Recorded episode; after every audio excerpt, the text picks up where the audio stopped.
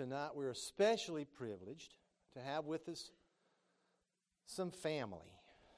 It's been a long, long time. Uh, I guess it was maybe four years ago. Four years ago. We sent one of our best families away. I did say, I, I, listen, I'm, I'm, I'm learning how to be diplomatic and socially correct. I said, one of our best families. See, Hunter, you, Hunter's learning here, you know. Listen, I didn't just get off the turnip truck. But anyway, we sent one of our we sent one of our best families to Tennessee to help co-plant a church. And I'm going to tell you, it just about killed me. And it's been a, a good four years for them. Uh, and now that that season of co planting the church is over, uh, starting a home group in their house. Now, I'm going to let Dan, I don't know how Dan's going to minister. I don't know if he's going to share some personal stuff or if he's going to go to the Word or if he's just going to start ministering. We're just going to kind of let Dan and the Lord be in charge of that, okay? Is that okay? Just let Dan and the Lord be in charge of that? And whatever happens, happens. Uh, I did notice one thing, though, Dan. You did not bring your coon hunting light with you. So the electricity is going to stay on. Maybe Dan, would y'all like to, when Dan gets started, would y'all like to hear Dan's story about the coon hunting lamp hat thing? Or it's, it's, it's, it's kind of a lamp like the coal miners wear. Dan's got a million and a half stories, and uh, but we're glad to have Dan and Emily and Caroline here. Y'all give them all a big hand, okay? you okay? Everything you need? All that I need, brother. Thank you. Yeah. All right. Before I speak, uh, this is my ministry partner, okay? This is like this is like my my other half. we the bigger half. The, no. She's my better half and he's my other half. Okay? now, if you're thoroughly confused, maybe Dan can unravel that. I'll certainly try. Okay? now so, you're in trouble. now you're in trouble. Now, um, before I go on, I do want to say my wife was going to be here tonight, uh, but she is absolutely tired, wore slap out. She's about 15 weeks pregnant. So, um, I, it's just for men. Medium, number five. Um, we had Thomas, my other little boy, who's two and a half, who's not here tonight. I was coming out of the library in uh, Sevierville, where we live, and this lady saw me carrying Thomas, and she said, "Oh, isn't he beautiful?" I said, "Oh, yes, he is." She said, "Aren't grandchildren just wonderful?" and being a godly Christian man, I looked at her and I said, "Yes, they are. Yes, they are. He loves his papa." So I uh, will have to keep um, coloring my beard so I don't look like a grandpa now with all these grandkids around me. But uh, we live in Tennessee. How many of you been to Sevierville or Pigeon Forge? You've been to just about everybody. We call it the Redneck Riviera. Yeah, because second to uh, Disney World, everybody comes there. And uh, people come there to uh, see the mountains and feed the bears and run from the bears. And and uh, eat the food and do the. Now they've got all the zip lines everywhere. Has anybody ever done a zip line? Yeah, I've I've never done one. Um, they've got them now where you can fly all over the place, and so it's a pretty neat place to live. It's um, it's an interesting place to live. Let me just say that. Uh, we we live up on a mountain, literally up on a mountain, and Keith will um, am yes, I high up on a mountain. And uh, do I need to back up away from this? Because I'll stand over here. I think you'll be okay. Okay. All right. Well, we live up on a mountain, and we've had a lot of snow. Uh, a pile of snow, in fact. More snow than we've ever had since we've been up there in four years, but more snow than most people have had since they've been up there for their lives. And so we had about 12 inches at our house. It was so bad we couldn't get off our mountain because if we did, we'd have to walk down. Uh, we couldn't drive down the mountain. So we were stuck on a mountain for about five, six days last week. and the sun came out and temperatures rose a little bit and it melted most of the snow. And then it came again. And uh, we were out another four or five days before we couldn't go anywhere. I got brave wednesday night. I played hooky from work on thursday. And um, we decided we would try to get out of our house. Well we loaded up the van. Now i've got a caravan and we're going down the switchback of my mountain and ordinarily your car would point downward as it goes down the hill. Mine decided to go sideways. And my wife, of course, begins to panic. Well, as the man, I can't panic. I have to be cool. So I'm just sitting there sliding down the mountain. And she's looking at me and screaming, and she's scared to death. And I'm like, it's okay. It's okay. It's all right. I'm thinking any moment we're just going to flip over. And uh, so I, I stop, and we still keep going and I hit the brakes, and we're still keep going, and we're going down the side of the mountain. Well, finally, I back it up. We finally stop. We get going down in the right direction, and so I, I actually invested in a in a set of chains for tires. I don't know how to put them on, but I have them. we tried to put them on. Emily and I did. There was a family we knew of that was sort of destitute. The dad had gone out sledding with some of his kids and had broken several ribs. Well, they, they were already poor, and uh, he couldn't afford to go to the hospital or to the doctor, and so he was suffering through. And of course, the snowstorm was there, so we couldn't go and check on him. Well, at any rate, he can't work. They have no money. They have nothing coming in, but they believe God's going to take care of them. Well, he did. They heat their house with a wood stove, and that's all they heat their house with. And they had no wood, no nothing. So Emily and I decided to go to their house, which was about uh, I don't know, 20 miles away. Now, 20 miles in mountain is like African time. It's just throw everything out you knew, okay, because it's a long ways. I live 10 miles from Sevierville. It takes me at least 30, 40 minutes to get there. So we're going through this snowstorm that is just blowing and blowing. And we've got wood in the trunk, and we're trying to get there. And I bought these chains and I thought, well, if we need them, we'll put them on. So I got out at the bottom of their mountain because they had a big old wide road and it was just packed full of snow. And I thought, well, I'm not going to make it up there. So I get out and I'm thinking, I've got chains. That's why I bought them. So we get them out. Anybody ever put chains on a on a vehicle? Some of you truck drivers, maybe people who lived up north. Well, I laid them out, and I looked at them, and I grabbed that piece of paper and I began to look at it.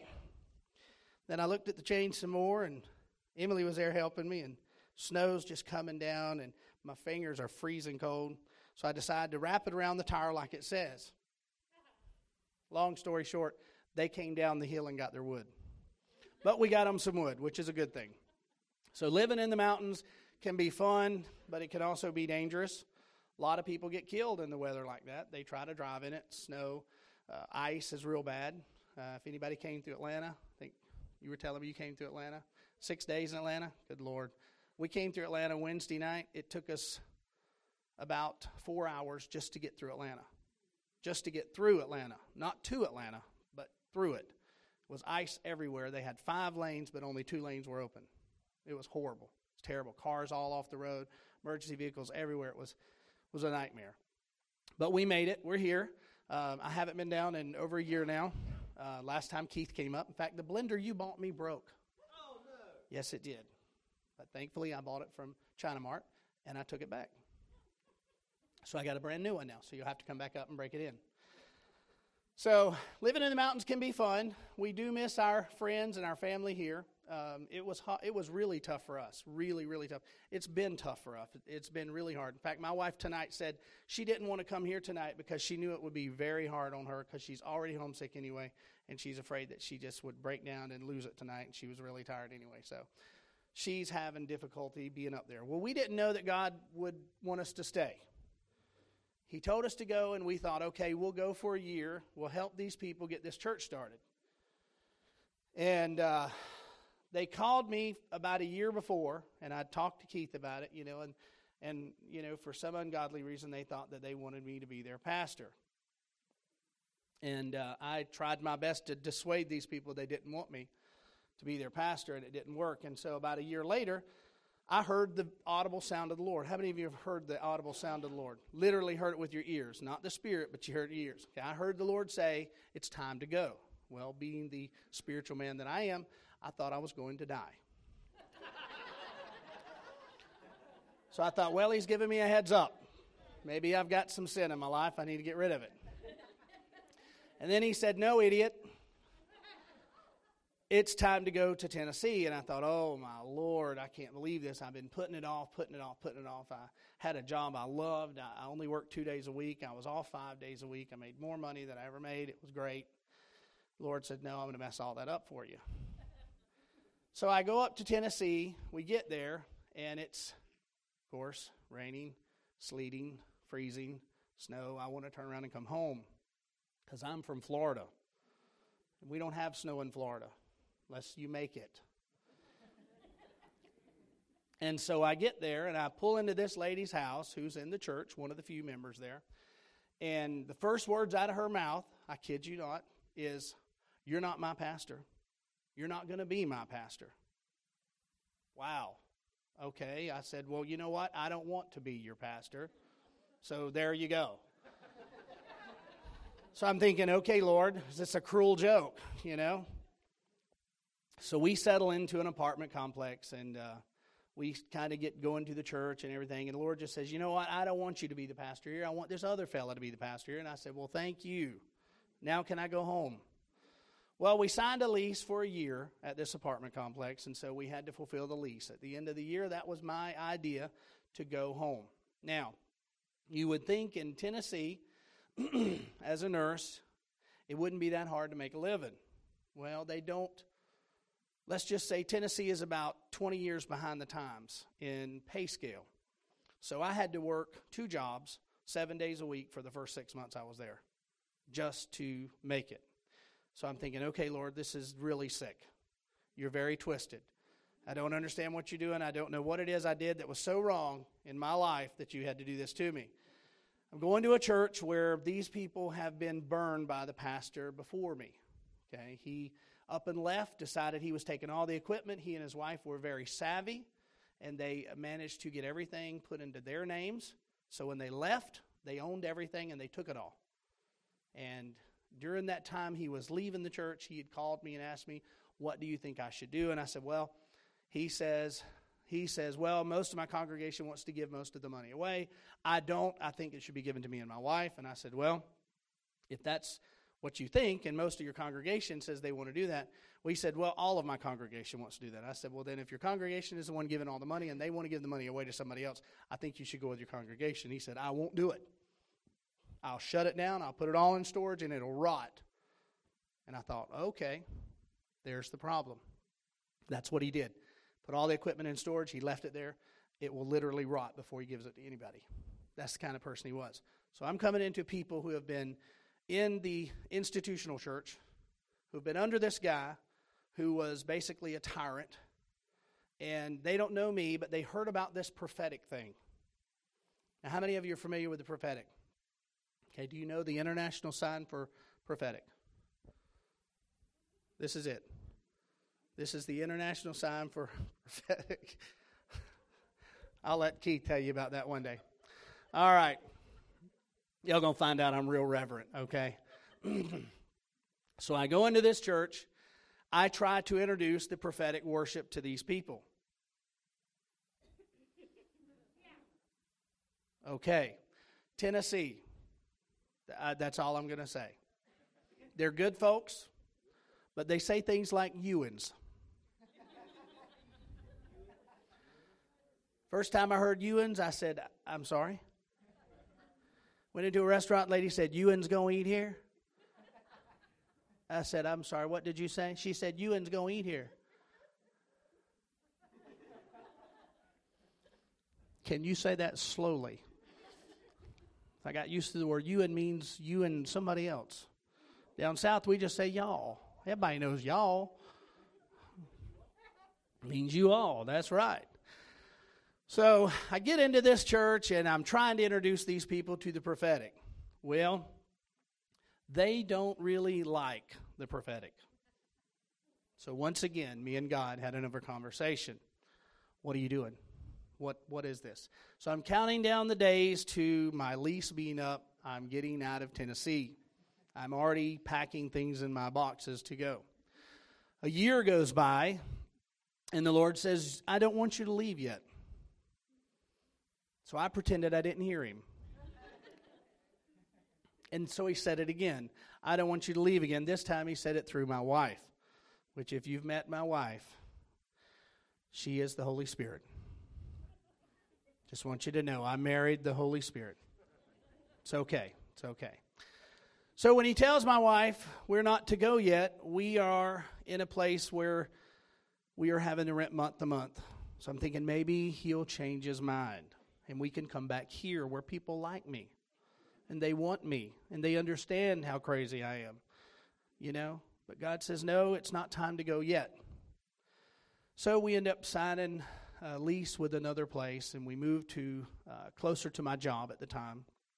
And we moved into this huge monster home and was so big it would I'd get lost. Had to get a map just to find my way around it. And uh, we ended up back in Sevierville about a year ago, back in July. So about a year and a half ago, we moved to this house up on the mountain, and uh, it's a beautiful little house, four bedroom, three bath, two story. It's really nice little place. Beautiful in the uh, every season but winter. It's great. so we live there. I don't go to the church anymore. Uh, about uh, February of last year, God said it's time to go. I had struggled with these people and struggled with these people. They're good people. They mean well. They, they love worship. They just weren't interested in the prophetic. So I said, okay, Lord, what do I need to do? He said, you need to leave. So I left. So I have been away from that church now since February of last year. And I'm still asking God, why are we here? We've come, we've done what we're supposed to do. Why are we here? How many of you ever been where that is? Where you just, okay, Lord, why am I here? What are you doing? What are, what are we doing here? So that's where we are today. Um, I don't know how long God will have us there. Uh, if it were up to us, we're very homesick. We would come home tomorrow. We come home today if we could. But God had us there, and He has us there. And we did start a home group. Uh, we had 15 people at our first night, which was good. Uh, we have a lot of neighbors who come, and, and I have a lady who I work with who's a nurse practitioner. And um, she's been asking me for about the last year. You know, she doesn't understand her kids were taken away from her years and years ago when she was younger, and her step or her ex husband has been raising them. He's not a very nice guy. He sort of turns the kids against her, and so she's angry with God. Because how many of you know that if once you become a Christian, everything's great? Right? I mean, we know that once we become a Christian, we don't have anything bad anymore in our lives. No cancer, because God would never do that to us. Right. Well, she's struggling with that. So I'm trying to tell her, you know what? God loves you. And that's hard to explain to people. But she's coming around. It's a slow process, but she's coming around. So there are people that come through my life. There are people that come. I work in a clinic as a nurse, and I have people coming in. We see the people in our community, in our county, who cannot afford insurance, which is a lot of people today. Most people can't afford health insurance. I don't even have health insurance, and I work for the clinic. So we see people who can afford to buy their groceries, barely live on the mountains, you know, and, and work two jobs. Most everybody works two jobs in Sevierville. Everybody works two jobs. That's just the way it is and then they barely make it. So they come in, and we, we see the poorest of the poor of the community in our little town in Sevierville. Now, when you go through Sevierville, all you see are the bright lights and the theaters and the, the Dollywood and, and, and you know the, the upside down ship, the Titanic, and, and the upside down house, and all the things that are there. And you, you don't you get off two or three blocks from that main drag, and there is abject poverty. People who literally live in poverty like you do not know like in a third world country. These are the people that live in Sevier County. These are the people that we serve at our clinic. So, I do get to do some ministering to these people. I do do the prophetic thing from time to time, which really blows them away. But I do get to do it from time to time, so it's a good thing. But I haven't been able to really walk in it like I really, really used to with, with Keith and I. And so when I got up there, I asked God, I said, What's going on? What are you doing? And uh, he hasn't told me yet. How many of you know that God just doesn't always tell you what you want to hear when you want to hear it? It'd be easier, wouldn't it? You know, we have one of those um, uh, GPS. How many of you have a GPS in your vehicle? Wow. We have this GPS in our vehicle, and my wife was saying one day, she said, You know, it's like the Holy Spirit. At the next turn, make a right. Go 375 feet, and you have reached your destination. Wouldn't that be easy if that was the way the Holy Spirit was? If we all had a GPS, would that not be great? Okay, Lord, I want to go to heaven. Or, okay, God, I want to, what do you want me to do? You know? And I thought about that and I thought, wow, that would be so cool. If we had a GPS that was the Holy Spirit telling us where to go. But in a way, we do. But then we have to train our ears to hear from the Holy Spirit. Because we know there are other spirits out there who like to tell us things too. Right? So, how do we get to know the Spirit of God? You know, people say, well, how do you know God told you that? Well, it's the only voice I've been hearing all these years. and my therapist says I'm getting better, so. and how many of you know that if you tell people you hear from God, they kind of look at you like, okay, right, Prozac. Worked for me. How many of you have, have had to tell people you heard something from God? Raise your hand if you've had to deliver a word one time. How hard was it? How hard is delivering a word? Because what are you doing? You're stepping out in faith and you're saying something to someone who does not know you. This is what the Lord said. Well, why didn't He tell me? I mean, he created the entire universe, and you're telling me that He needs you to speak for Him. Well, no, He doesn't. But He does that sometimes. Try to explain that to people. It's it really blows their mind, especially when I have patients in the room and I tell them things and they're like, "Do I know you?" No, but God does. How many of you know that a on-time word will change your life forever? How many of you have had a word given to you and it changed your life forever? Changed your very direction in life. Giving a word is important. Receiving the word is important. Acting on the word that was given to you is important too. If you get a word, if someone gives you a word, how many of you love to get a word? Be honest. Raise your hands. Everybody should raise their hands. I love to get a word. I am a word chaser. if I find out somebody's prophetic, I'm over there going, So, um, is the Lord telling you anything about me today? I mean, you know, just I mean, don't work on it or anything, but just, you know, is he telling you something about me, you know? Because I'd like to kind of know, you know?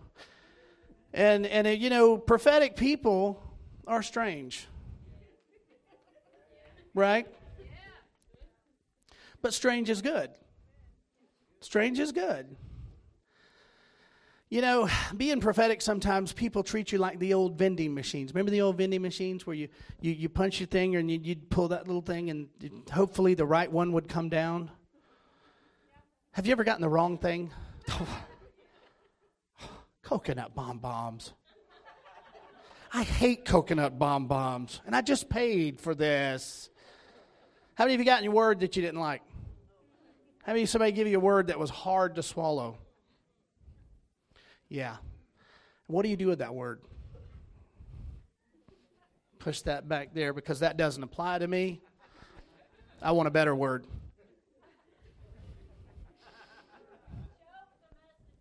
Choke the messenger. Choke the messenger. Well, if we get a word, I'm going to step up here because I do like to wander. I have wanderlust, my grandmother used to say. Where are you this week? Hi, Grandma. How you doing? Where are you living this week? Love you too. Thank you. I like to wander, but you know what? How many people know that if you're following God's plan and God's word, you're going to wander? If we're stationary, if if I decide, you know what? I don't want to leave Jesup, Georgia. I like the people I'm around. I like the church that I go to. I like the people here. They like me. They know me. They they accept my weirdness and my craziness. I'm going to stay here, Lord. Okay.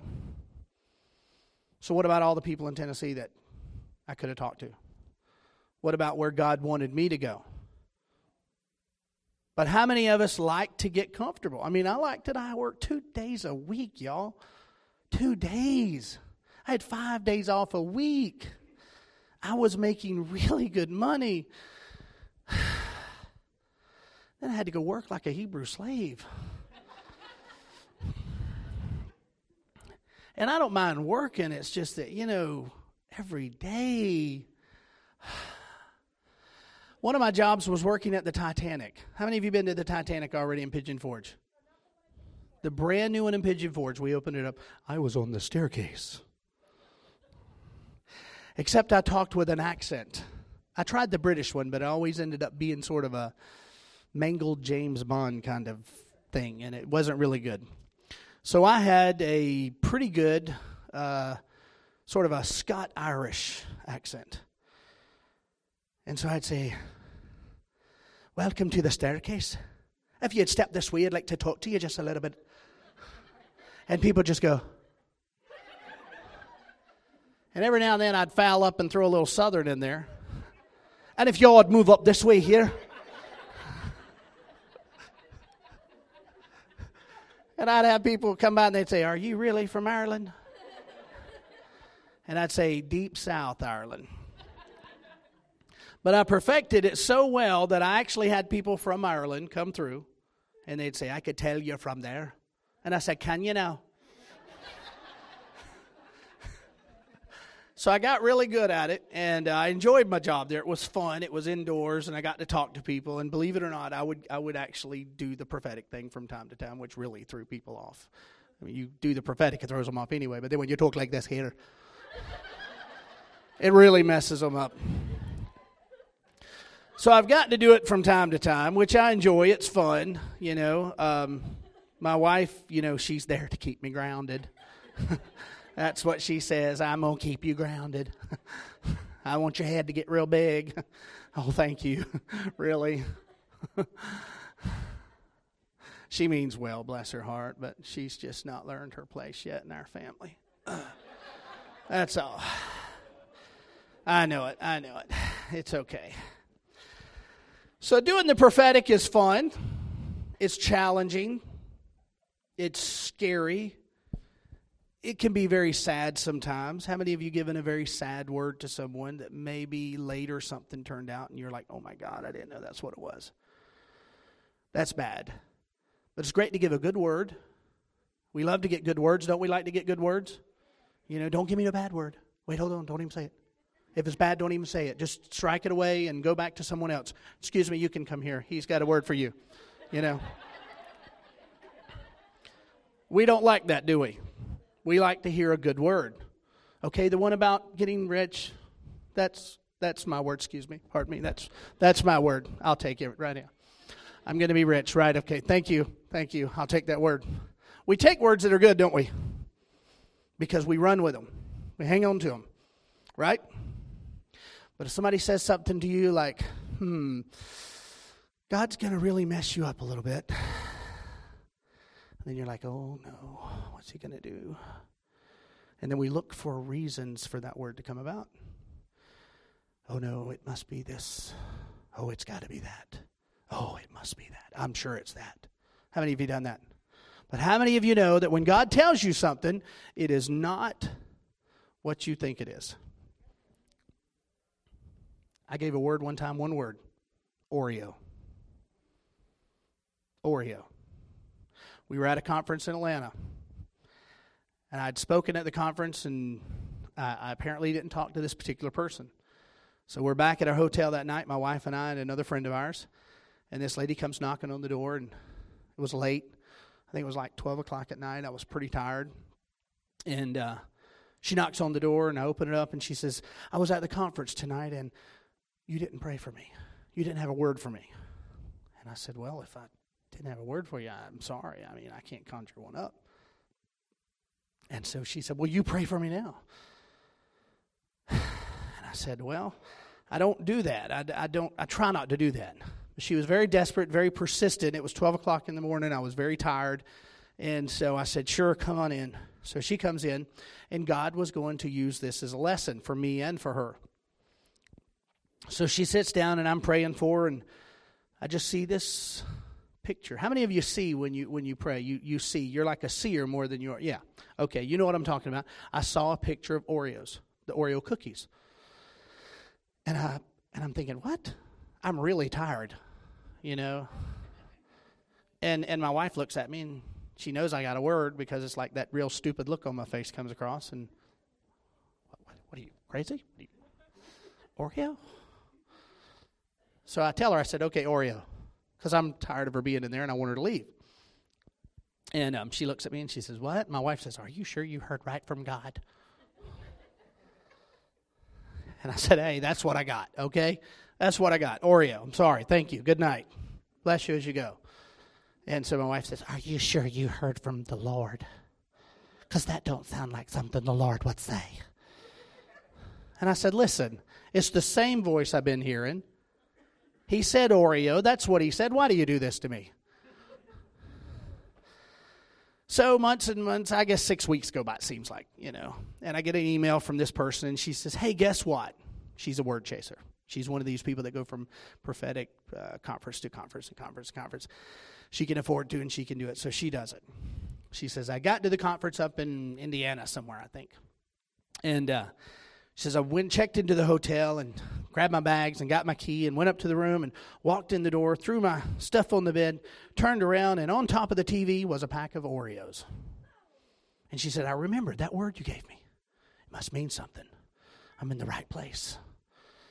So she runs out the door, goes down to the conference. She's in there and she's praising the Lord. And there's about 5,000 people in there. And they're all, they're just praising the Lord. They're just all so happy. And she feels this woman next to her grab her hand, and she doesn't know her, but she says, Oh, it's okay because we're praising and worshiping. So she's holding this lady's hand, and then next thing you know, this lady leans into her and she says, Lord's got a word for you. Because, of course, it's a prophetic conference. So she says, God says you're his bridge she says, Oh, hallelujah, thank you. Oh, yes. So they're praising the Lord, praising the Lord. She says, About that time, this lady next to her grabs her hand, starts holding it. She looks over there and she doesn't know her either, but she says, Hey, it doesn't matter because I just got a word. We're at a prophetic conference and the music is great. And so the woman leans into her and she says, God's got a word for you. She says, Okay, what is it? She says, God said, You're his Oreo. And she looks over there and she realizes she's a white woman standing between two black women. True story. True story. So when she told me that, I'm thinking, that was pretty good. That, that was pretty good, you know? Okay. All right, you, you got me. So, how many of you know that when you give a word, sometimes it's not what we think it is? Because I was not thinking, what, how do you get prophetic and spiritual out of Oreo? I mean, I can have a spiritual experience eating Oreos but you can't, you know, it's hard to find the spiritual aspect to it. So that's where I learned when I tell people, you know, when we would go somewhere, I would share that story with people because sometimes you never know, you might just get a one word thing. And so people wouldn't look at me crazy and ask us to help them understand it, you know. Because when you give a word, it's like delivering the mail. When you deliver the mail, you don't open the mail up and, and, and read it to the person and tell them. You just give them their mail. You deliver the message. It's like a like a like a like a MoneyGram kind of thing, or, or like the old Western whatever it was, Western Union. You know, you just deliver it. They read it. They have to interpret it the way that they let the Holy Spirit tells them to interpret it. Now, when you get into trouble, is when people say, "Well, you told me this or that or this." What does that mean? Now, there's this prophetic sort of warranty that God gives us and we step outside of that warranty and we start interpreting things for people. That's where you go wrong. That's where you go wrong. I found the best way to do it, and Keith has been my my teacher all these years, and he's told me the best way to do it is just to say, That is what I have. You know, this is the word of the Lord. We believe we heard. Take it or leave it, throw it out if you don't like it. You know, that's between you and God. I've done what I'm supposed to do to deliver the word to you. Amen? So, with that being said, um, I didn't really come with an agenda. Uh, I really just came to to be part of the group tonight and to to do some worship and stuff. Keith had asked me if I wanted to minister. I am I, I'm not your run of the mill prophetic person. Maybe I am. I don't know. I don't run into very many prophetic people. Um, I do things a little unorthodox. Okay, I know that's hard to believe because I'm so spiritual. I'm, you know, very spiritual. Actually, I'm not very spiritual at all. Uh, I'm just, I'm just. What you see is what you get. Now, I have put on this dark beard because I figure I'm living up in the mountains. I might as well look like a lumberjack. Yeah. Well, they actually have a new show coming out, the lumberjack thing up there in Pigeon Forge. What is it? The Axe. That sounds like a horror movie. The Axeman. I don't know. it could be the Axeman. I don't know, but they have some sort of lumberjack thing coming. And anyway, so people ask me, "Are you trying out for that?" Well, eventually, I'll probably need another job. How many of you ever been to the Miracle Theater in Pigeon Forge? Not very many of you. Well, this is their last year. They're not doing it anymore because nobody wants to pay to see people portray Jesus' life, and so it's the way it is. What makes it up there is country music, which I'm not opposed to country music. I like the old style. There's nothing wrong with it, but that's what makes it up there. Country music and and and you know the the shows with uh, all the people and the variety and stuff like that. How many ever been to the comedy barn?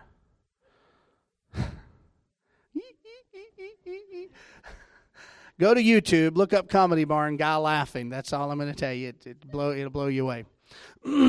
well, in Pigeon Forge, if you live there, eventually you get to do everything for free because you either know somebody who works there or they just give you a break every year. It's kind of like Dollywood. How many of you been to Dollywood? Wow, you people have led a sheltered life. Branson, there you go, our sister city. Well, being prophetic is is um, there. There are people who are prophetic who are musically prophetic. Uh, Ken is musically prophetic. Uh, Tasha is musically prophetic. Uh, there are probably others of you in here that are musically prophetic. People get up, they sing a song. It's just something that the Lord gave them, and they sing it, and they believe that it was what the Lord had inspired. Maybe it was playing an instrument. Maybe it was playing the piano. Maybe it was playing the drums. And then other people come and they'll interpret. Okay, so the prophetic is a wide field, and there's a huge gray area in this prophetic field. Okay, so when you get a word from me, I can speak for me and me only. If I give you a word, I can promise you that I did not conjure it up. I can promise you that it is only what I hear the Spirit of the Lord tell me. Okay? I do that because I want people to understand because sometimes people think you might have heard something about them or you may have known something or you might have heard someone talking later. I don't do that. I don't I'm not a face reader. You know, I may have something for you, I may not have anything for you. It may be real specific or it may not be. Okay?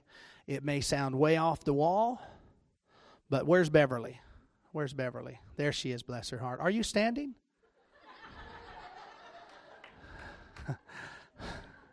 Beverly was at our home group one night when uh, we had an Oreo situation where we had the word 7 Up. And uh, as she knows, and maybe she'll tell you that story one day, it changed her daughter's life. It changed her entire direction. Now, I am just a tool.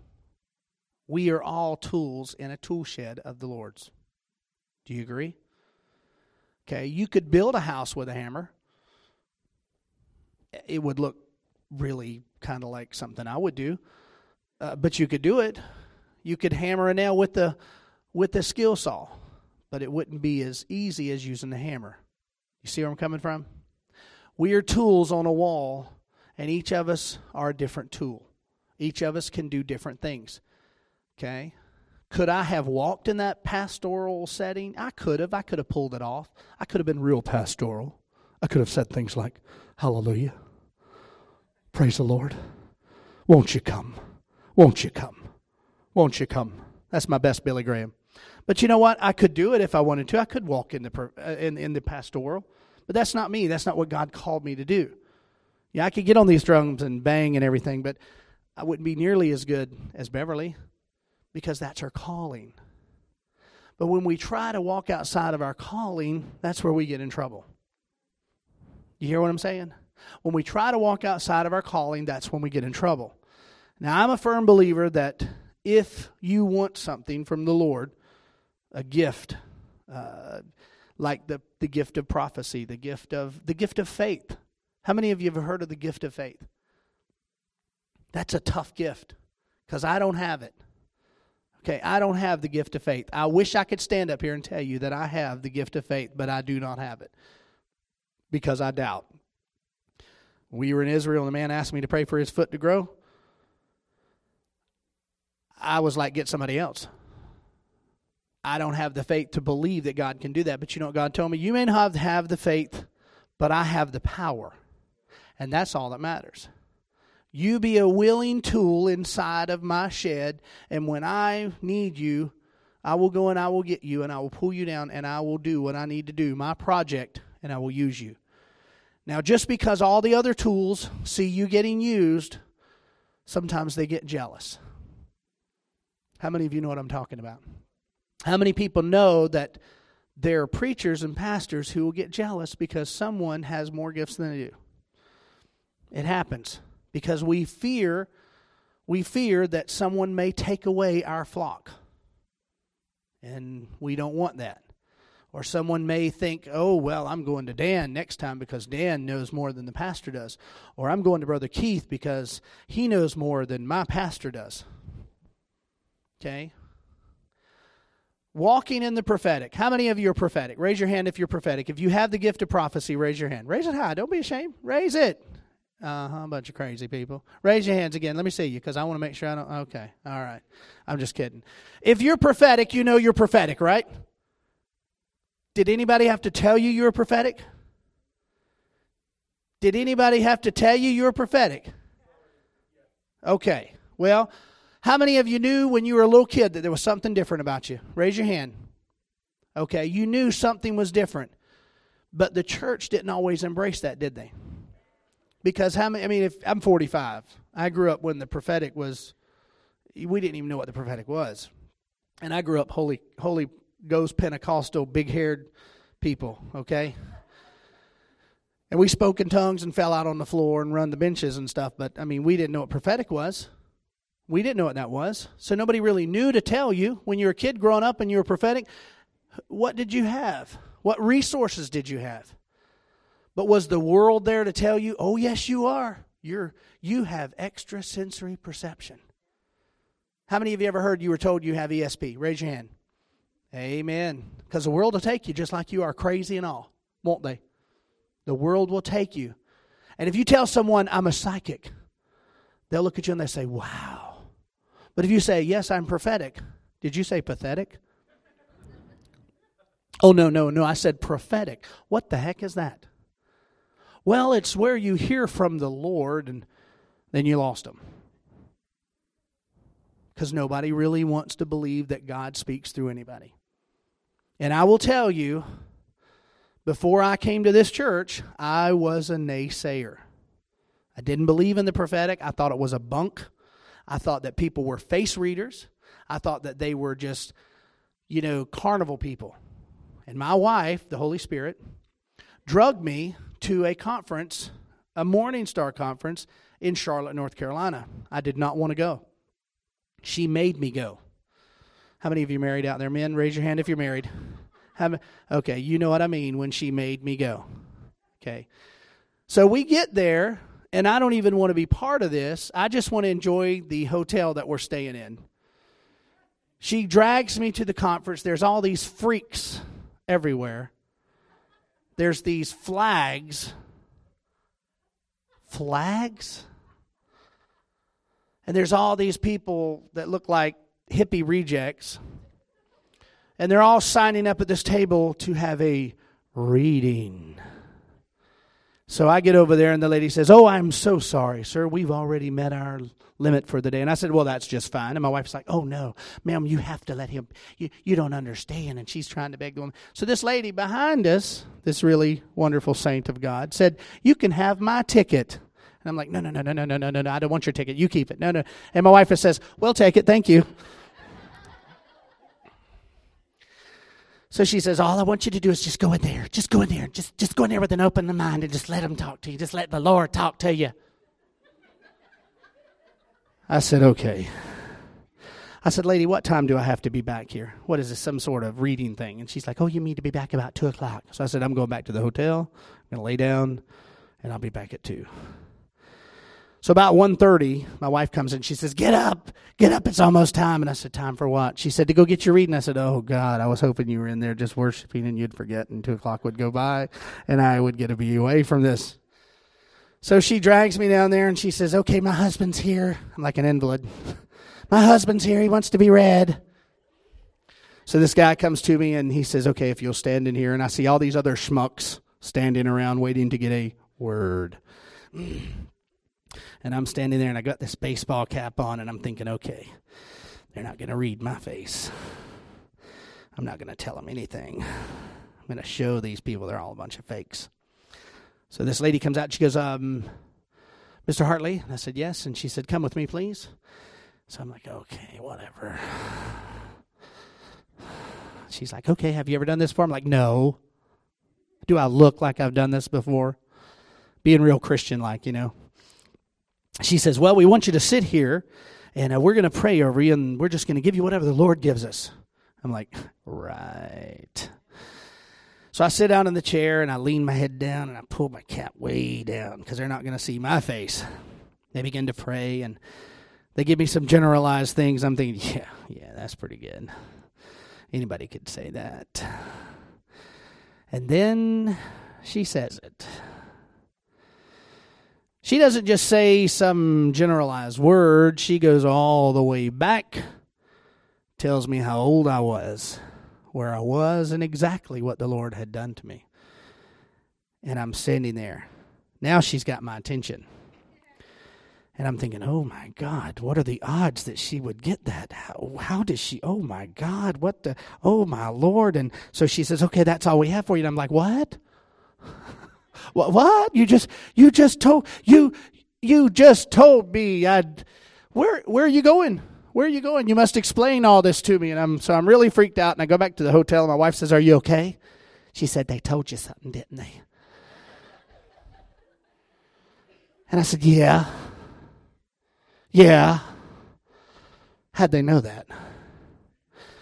And so that was my introduction to the prophetic.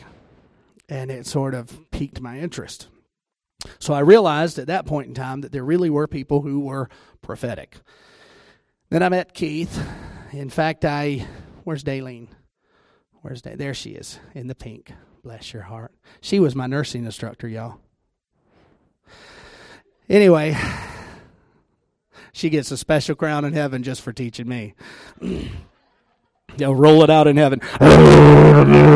Everybody in heaven will look around there and say, My God, what is that? Oh, that's Daleen's crown for teaching Dan.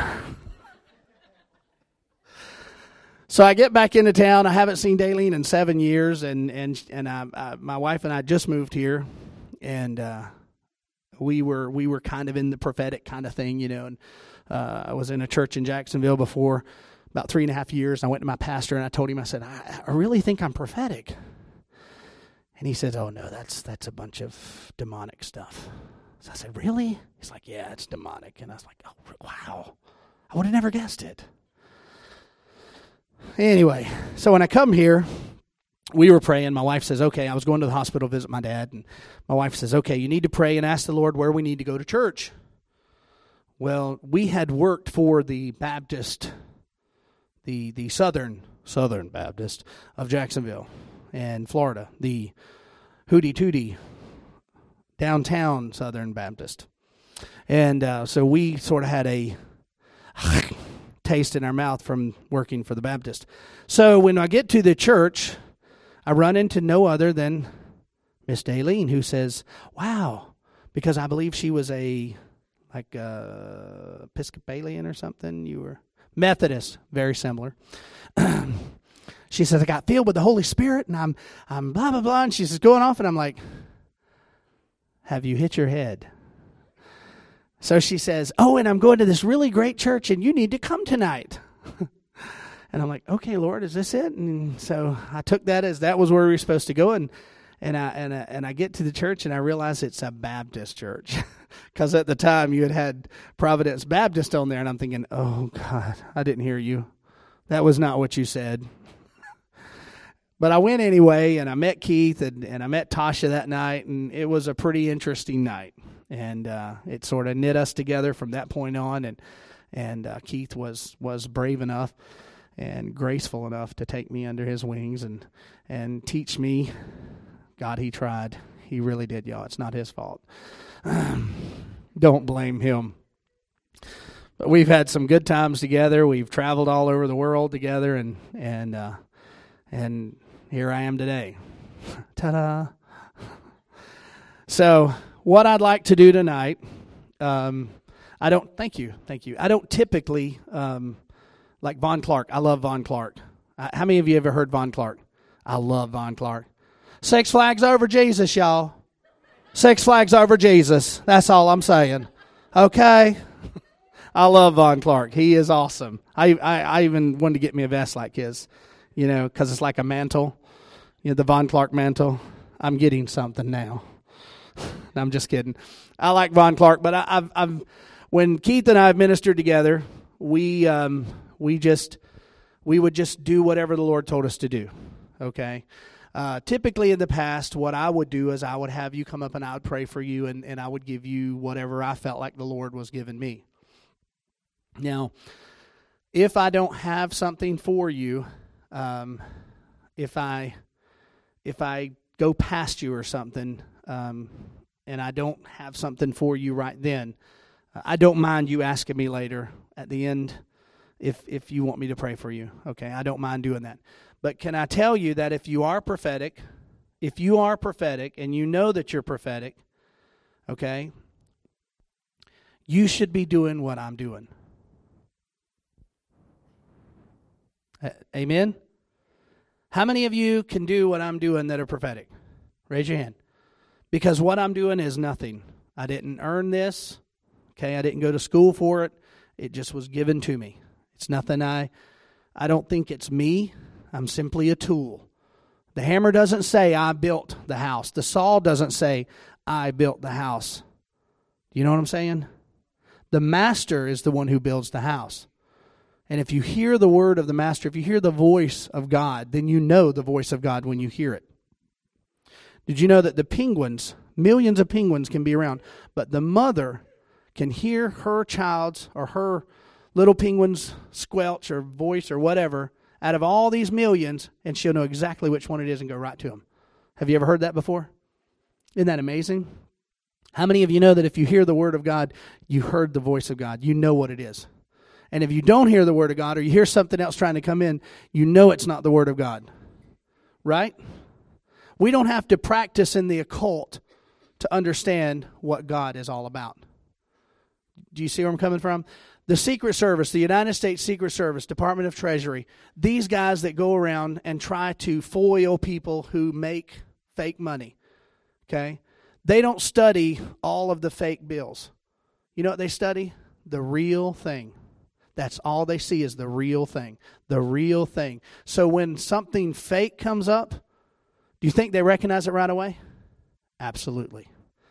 So when you commune with God, when you pray with God, when you spend time with God, you are studying the real thing. So when you hear the Word of God, you know the real thing. You've heard the real thing. All right? Is Tasha, would you mind playing just a little bit while I do this? Is that okay with you? You all right with that? Thank you. Thank you. I find that music is the grease to the prophetic. I can sit down at the keyboard and play and just I don't know what it is. I don't know if it's just me. How many of you have found that that the music kind of just it, it, it eases in the prophetic? I don't know. It's it, there's something has to be something spiritual about it. There's a scripture about that. Okay, see, I'm so spiritual. I didn't even know it. Wow, Six Flags over Jesus, y'all. All right, I'm just going to enter into the spirit right now. That's what I'll be doing And uh, I want you to do the same thing because I think it's important corporately for us to enter into the Spirit of God. It's just like when you were worshiping earlier. We're entering into the Spirit of God. We are becoming corporately connected to God. And I want to encourage you, too, um, if you are prophetic and you have a word for someone, okay, I don't have a problem with you giving that person the word, okay, after we're done. Okay. Only reason I say that is because we want to stay focused on what we're doing here, and I don't want to mess up the people around you. Okay. But if you have a word for somebody, give them that word. Okay. Don't don't sit on it, but give them the word. But do, if you will, please, just wait till um, till we're done here. That's all I ask. So, Father, Father, I thank you. Lord, I give you praise and I give you honor and I give you glory for all that you've done. You are so awesome in my life even when I don't deserve what you do for me. I don't deserve anything, God, but wrath and punishment. But you have love for me and you have mercy for me, Lord. And these are your people, Father. These are your children, God. And they love you and they they want to hear from you tonight.